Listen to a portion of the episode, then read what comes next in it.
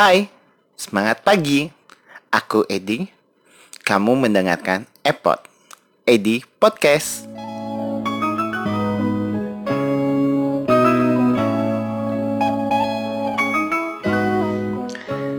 Kapan terakhir kali kita memeluk ayah kita? Menatap wajahnya, lantas bilang kita sungguh sayang padanya. Kapan terakhir kali kita bercakap ringan, tertawa gelak, berjengkraman, lantas menyentuh lembut tangannya, bilang kita sungguh bangga padanya. Inilah kisah tentang seorang anak yang dibesarkan dengan dongeng-dongeng kesederhanaan hidup. Kesederhanaan yang justru membuat ia membenci ayahnya sendiri. Inilah kisah tentang hakikat kebahagiaan sejati. Jika kalian tidak menemukan rumus itu di novel ini, tidak ada lagi cara terbaik untuk menjelaskannya. Mulailah membaca novel ini dengan hati yang lapang. Dan saat tiba di halaman terakhir, berlarilah secepat mungkin menemui ayah kita. Sebelum semuanya terlambat dan kita tidak pernah sempat mengatakannya. Ayahku bukan pembohong. Terelie Gramedia Pustaka Utama.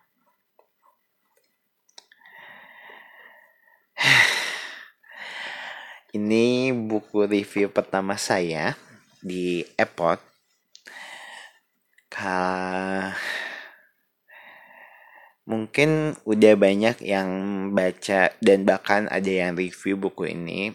Tapi ya ini menjadi episode pertama saya untuk di Epot. Untuk soal review buku ya, kan kalau kemarin itu uh, soal perkenalan, tapi ini soal review buku. Oke. Okay.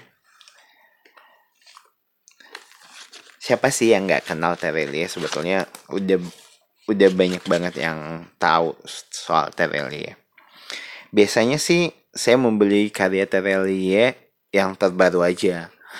Tapi kali ini saya mau mencoba membaca karya terdahulunya yang sekarang sudah dicetak ulang dengan cover yang baru. Uh, sekedar informasi, ini karya Terelie di tahun 2011. Eh, Jadi sebetulnya kalau untuk sekarang saya lebih suka untuk membaca karya-karya Terelie yang uh, di yang terbaru sih kayak gitu tapi uh, kayaknya saya penasaran juga sama karya-karya lamanya karena banyak uh, yang kayaknya menarik dan banyak teman yang sudah pernah baca dia merekomendasikan merekomendasikan untuk membaca buku-buku lamanya. Karena sebetulnya menurut teman-teman saya magis magisnya si Tereli itu di buku lamanya. Sedangkan untuk buku barunya banyak yang berpendapat bahwa magis tulisannya tuh udah berbeda daripada yang dulu kayak gitu. Uh, jadi akhirnya saya membelinya dan masih banyak sih sebetulnya buku-buku lamanya yang akan saya beli sebetulnya. Jadi uh, bakal di review buku ini sendiri buku nanti di review-review kayaknya saya akan banyak review bukunya Terelie karena sebetulnya salah satu penulis kesukaan saya adalah Telerie kayak gitu. Sebetulnya kenapa jadi favorit saya sebetulnya karena tulisannya ringan sesuai dengan kayak karak uh, sesuai dengan karakter uh, buku yang saya mau kayak gitu loh. Karena menurut saya membaca buku itu uh, salah satu hal yang menyenangkan.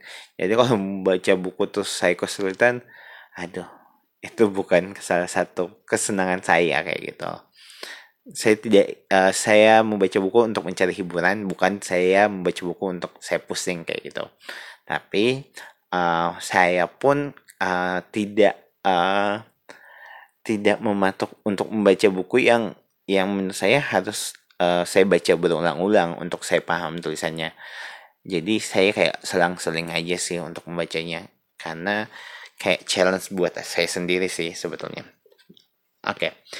Cover, uh, cover buku cetakan pertama Tereli uh, buku cetakan ini covernya itu kayak sebuah pohon terus ada layangan terus uh, ada kayaknya uh, apa tongkat untuk menjatuhkan layangannya. Itu sih sebetulnya. Jadi kayak kita dibuat flashback uh, ke masa kecil kita di mana kayak masih layang layang main layang layangan sih. Kayak gitu. Menarik sih sebetulnya dari segi covernya uh, lumayan bagus dibanding cetakan-cetakan uh, sebelumnya. Kayak gitu. Uh, Terus karya kali ini pun membuat saya sebetulnya terpesona. Yang awalnya minat baca saya berkurang, dengan membaca buku ini, saya semakin semangat untuk menyelesaikannya. Terpesona akan keluarga dari tokoh utama, di mana digambarkan bahwa keluarga tersebut hidup dengan sederhana, tidak berlebihan dan menikmati apa yang ada. Di buku ini tidak cuma berkenaan tentang sosok ayah, tapi banyak hal yang disampaikan, walaupun itu tidak sirat. Contohnya, buku ini mengajarkan kita soal hidup kesederhanaan, parenting cara asuh anak dengan cara mendongengkan mereka, walaupun di sini terlihat pro dan kontra akan konsep mendongeng itu. Nah, dikembalikan lagi sebetulnya uh, konsep uh, mendongeng ini kepada pembaca masing-masing.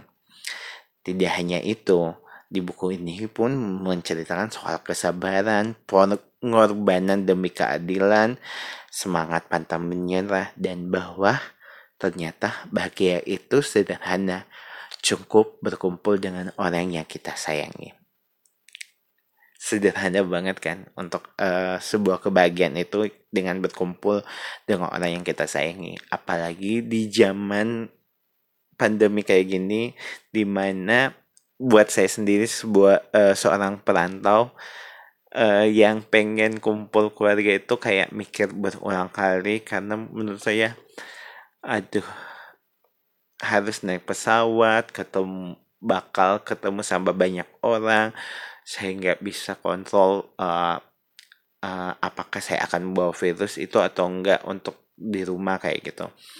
Kayak lebih takut aja sih membawa virus untuk ke rumah. Makanya saya pun udah jarang uh, tahun lalu bahkan lebaran idul fitri yang merupakan salah satu momen kita kumpul keluarga saya mesti lewatkan itu karena saya lebih uh, uh, menjaga kesehatan keluarga saya sendiri. Jangan sampai saya yang membawa virus itu kayak gitu sebetulnya. Dan uh, ini salah satu kayak aduh mengingatkan kita bahwa bahagia itu sederhana. Cukup dengan berkumpul dengan keluarga gitu.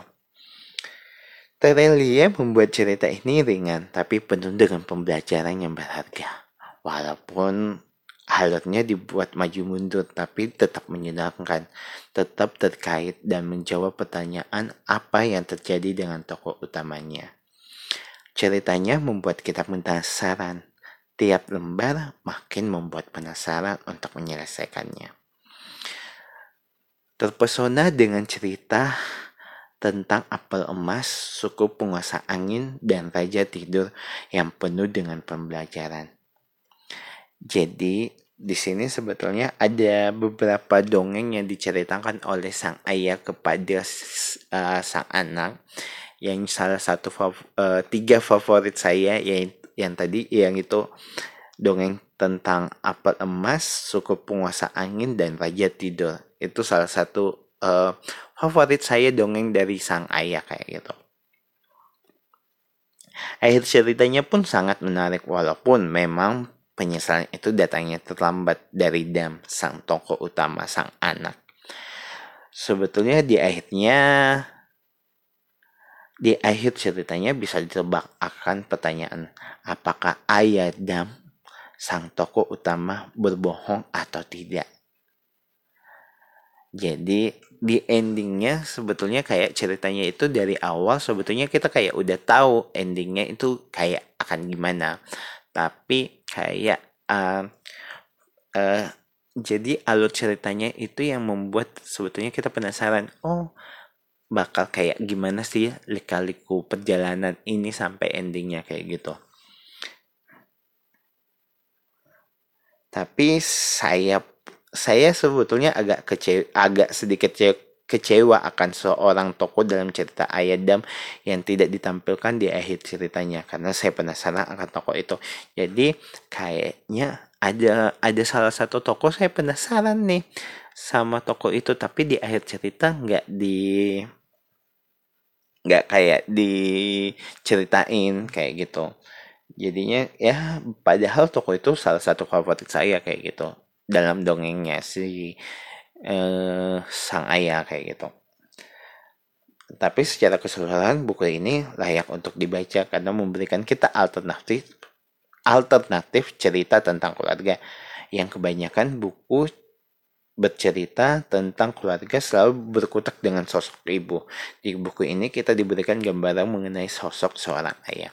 Jadi kayak um, biasanya kan buku-buku itu buku-buku yang bertema dengan keluarga itu kebanyakan uh, membahas sosok sang ibu, tapi di kali ini um, memberikan sosok seorang ayah yang harus mandiri untuk uh, sendiri untuk menghidupi sang anak kayak gitu. Yang biasanya kan sosok ibu ya yang kebanyakan ceritanya. Walaupun sebetulnya ada juga buku yang mengisahkan sang ayah yaitu kalau nggak salah Sabtu bersama ayah. Uh, itu juga akan saya review. Itu menarik banget. Dan sayangnya itu sudah difilmkan tapi banyak yang kecewa dengan filmnya padahal bukunya sangat bagus. Nanti kita bahas buku itu. Tapi untuk uh, ayahku bukan pembohong ini ya saya sih rekomendasi untuk kalian membacanya. Karena menurut saya menarik aja sih sebetulnya. Di mana soal uh, cerita soal dongeng dongeng kisah dongeng dari sang ayah itu kayak gitu. Gimana sang ayah mendidik anaknya dengan sebuah dongeng kayak gitu. Jadi itulah review pertama buku saya di Epot ini. Uh, sebelum saya selesai membaca sebelum Epot ini selesai saya akan membacakan quotes dari buku ini salah satu quotesnya pada halaman 157